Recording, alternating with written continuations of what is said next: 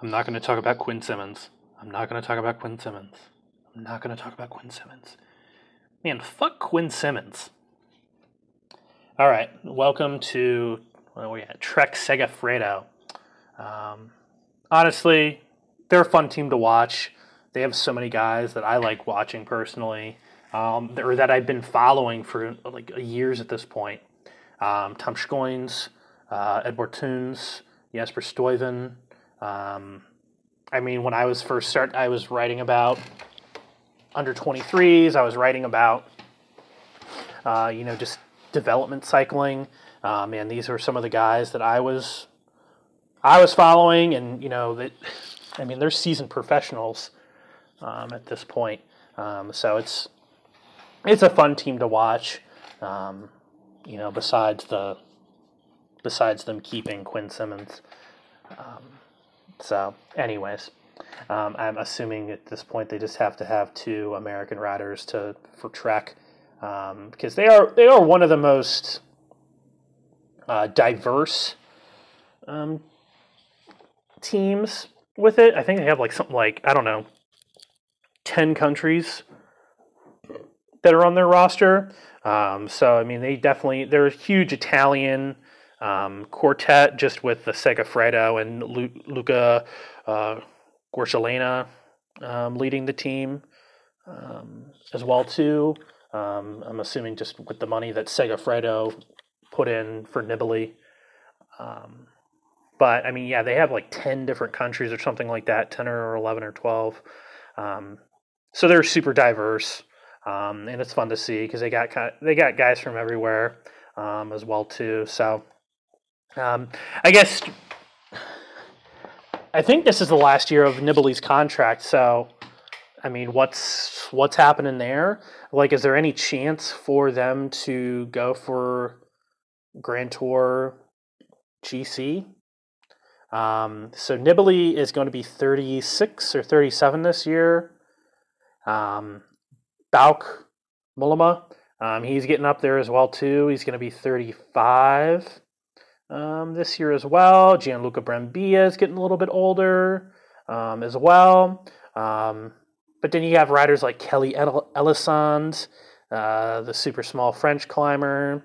Um, and then they're joining like Giulio Ciccone um, as well too. So it's like I don't know. They, do they have any? Do they have enough to get to oh a Grand Tour podium? I think a podium would be um, you know, something to to be a really good goal for them. But I don't know, especially now that Richie Porte's gone. I mean, Nibali's nowhere. He's not Richie Porte in, in terms of like uh, the success. He definitely that Giro last year. It was always like for. I just felt like for half the race, they're like, "Oh, Nibali, Nibali, here he comes." Uh, I know I'm saying his name wrong, Nabali, whatever, but oh, here he comes, here he comes. He's going to break out this stage. This stage, he's going to attack. Nothing.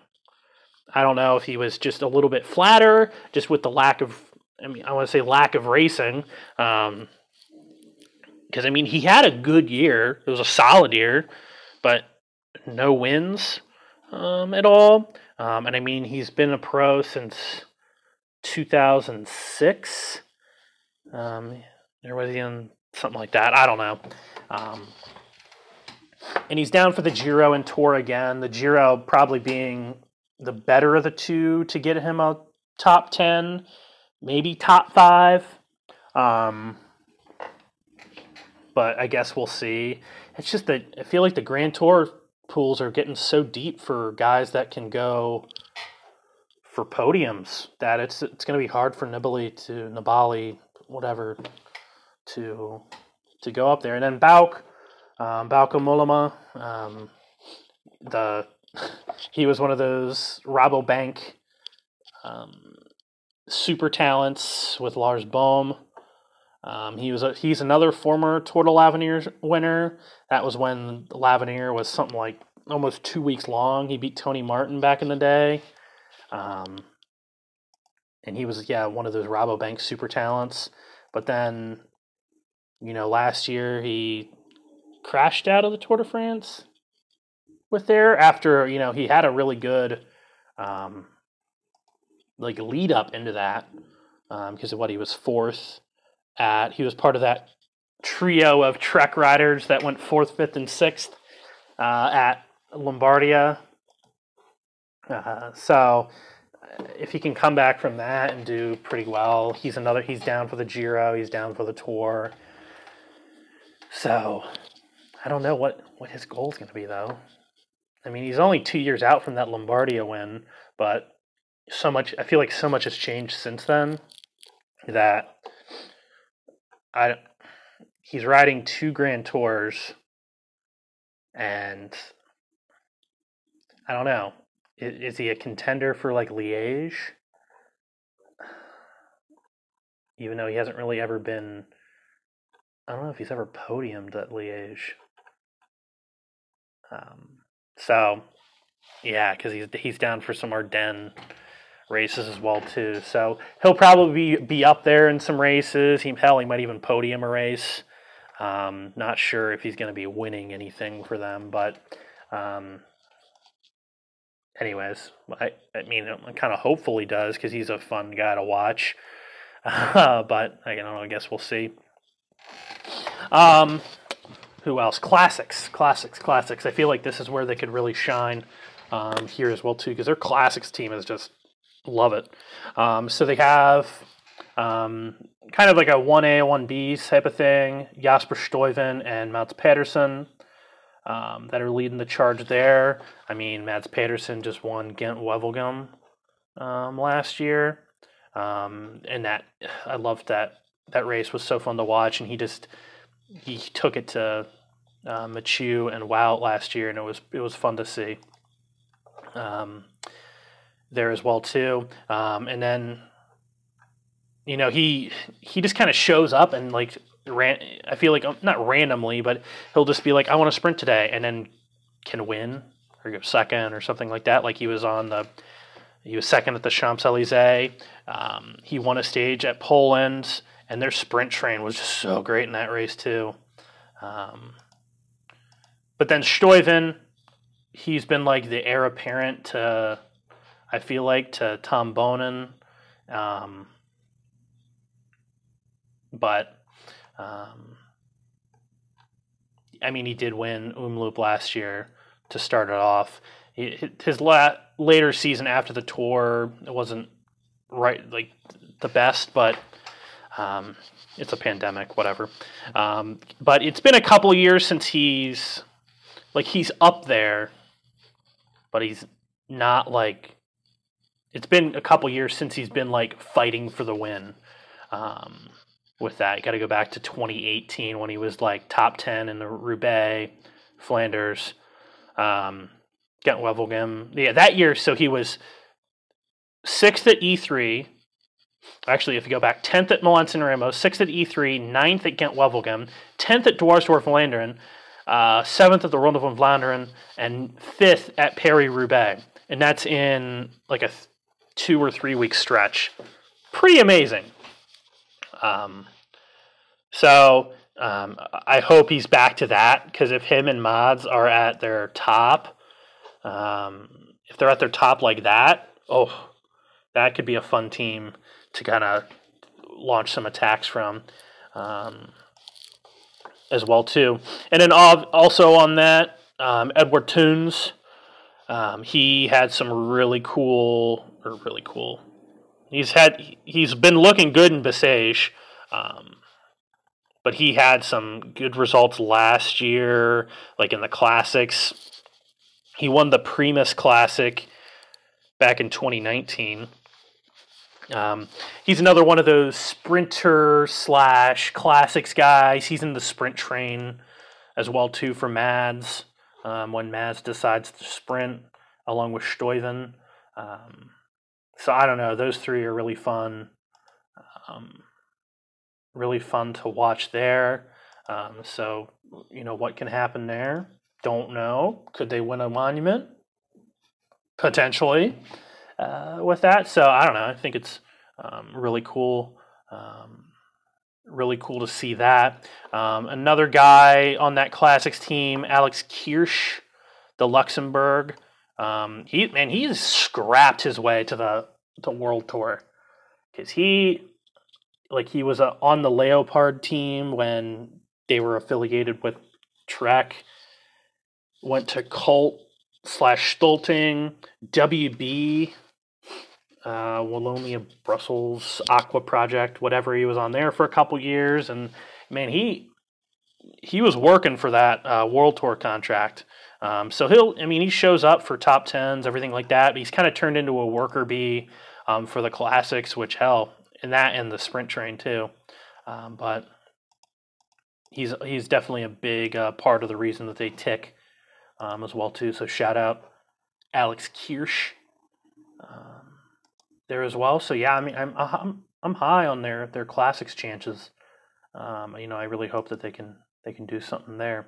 Um, they do have a good amount of youth talent as well. But one of the the best guys, I think, Antonio Tiberi, 2019 world champion in the time trial um, there, um, which was kind of a I don't want to say an upset win, just because Quinn Simmons, Marco Brenner, Andrea Piccolo, um, were up there, and then he kind of just came out of no not out of nowhere, but definitely stole the show there um, with that. And then last year, um, he rolled with he rode with Colpack.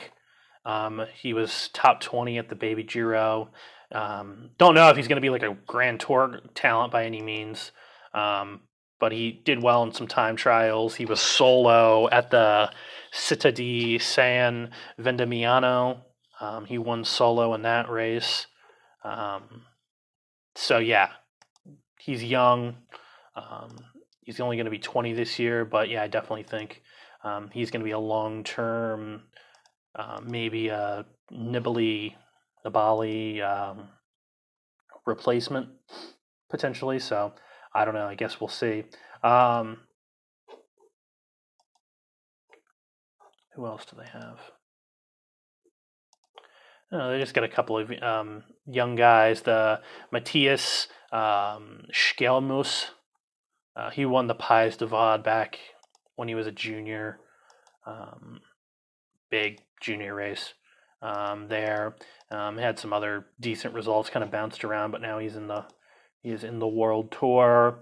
Um, Charlie Quarterman, shout out there too, former Leopard.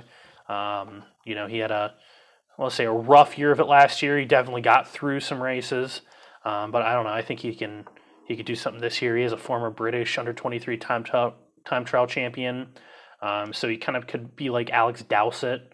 You know, get through the race, and then if he can get to a time trial, hey, you never know. Um, you know what can happen there, but. I think his contract's up at the end of this year, so yeah, I hope he can do something. Jakob Egholm, he was a really big time or a really big um, junior talent. Um, he won the junior road race when it was in uh, Qatar, um, in Doha. Uh, so yeah, he was a super junior talent. It kind of lost his way a little bit um, when it came to um, the under 23s. I just felt like he bounced around.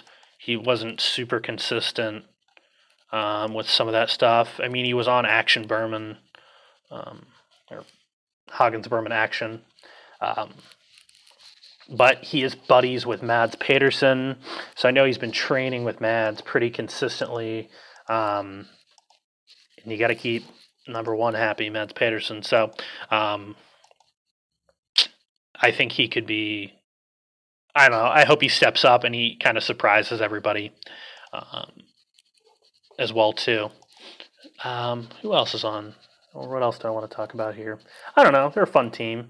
Fuck Quinn Simmons. Uh, but um, you know, one guy that I do like too that's kind of come along, and he should be, he should be able to help Nibali, Mollema, maybe even get a result of his own. Um, Niklas Eg. So really cool climber. Um, you know, he's definitely had some really strong results in really climbing races. Um, he has, anytime he's started a Grand Tour, he's finished it, and he seems to be getting stronger and stronger um, as they kind of go on. Um, and he was a former podium at the Tour de l'Avenir um, behind Egan Bernal and Bjorg Lambrecht, RIP. Um, so he definitely has the talent in him. I remember him coming up as a junior because he had an amazing junior season in 2012. He won the Peace Race um, over Soren Kragh, Mads Pedersen. Um, you know, he, he definitely tons of talent. Um, I think he won a couple of other races there um, as well too, and then he just stopped racing, like for multiple years. It wasn't until 2016 that he came back.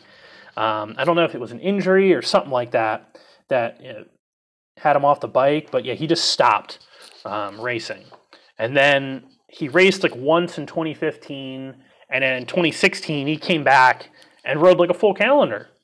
It was pretty incredible. Um, you know, for somebody that um, took so much time off. And then, yeah, 2017, you know, he was, let's see, second at the junior at the U23 Peace race behind Bjorg Lambrecht. Um, he was fourth in the Valle d'Aoste behind Pavel Sivakov, Bjorg Lambrecht, and Michael Storer.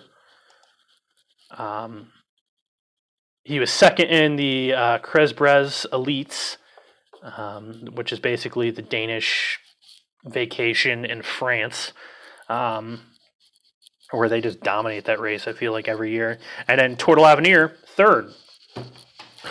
After you know one full season, and then you know 2017, you know he comes and does that. So he's been with the team, and I feel like yeah, he's getting stronger and stronger and stronger.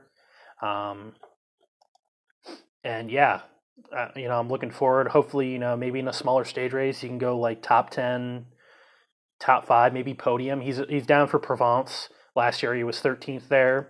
Um, I know he's probably um, going to be riding for somebody else.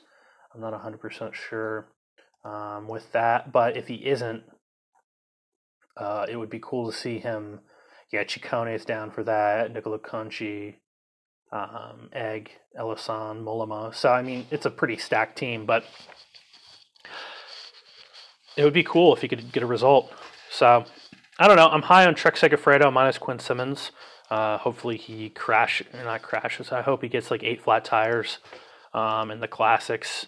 And yeah, I don't think he should be a professional. Um, I think they should have fired him after that whole fiasco um, last year, but you know, whatever. Maybe I'm just a hothead um, with that, but fuck Quinn Simmons. So, in any case, uh, Trek Segafredo, yeah, I hope they have a really great year. Um, I know I didn't talk about everybody there, but they're an exciting team. Trek Segafredo. Go drink a coffee.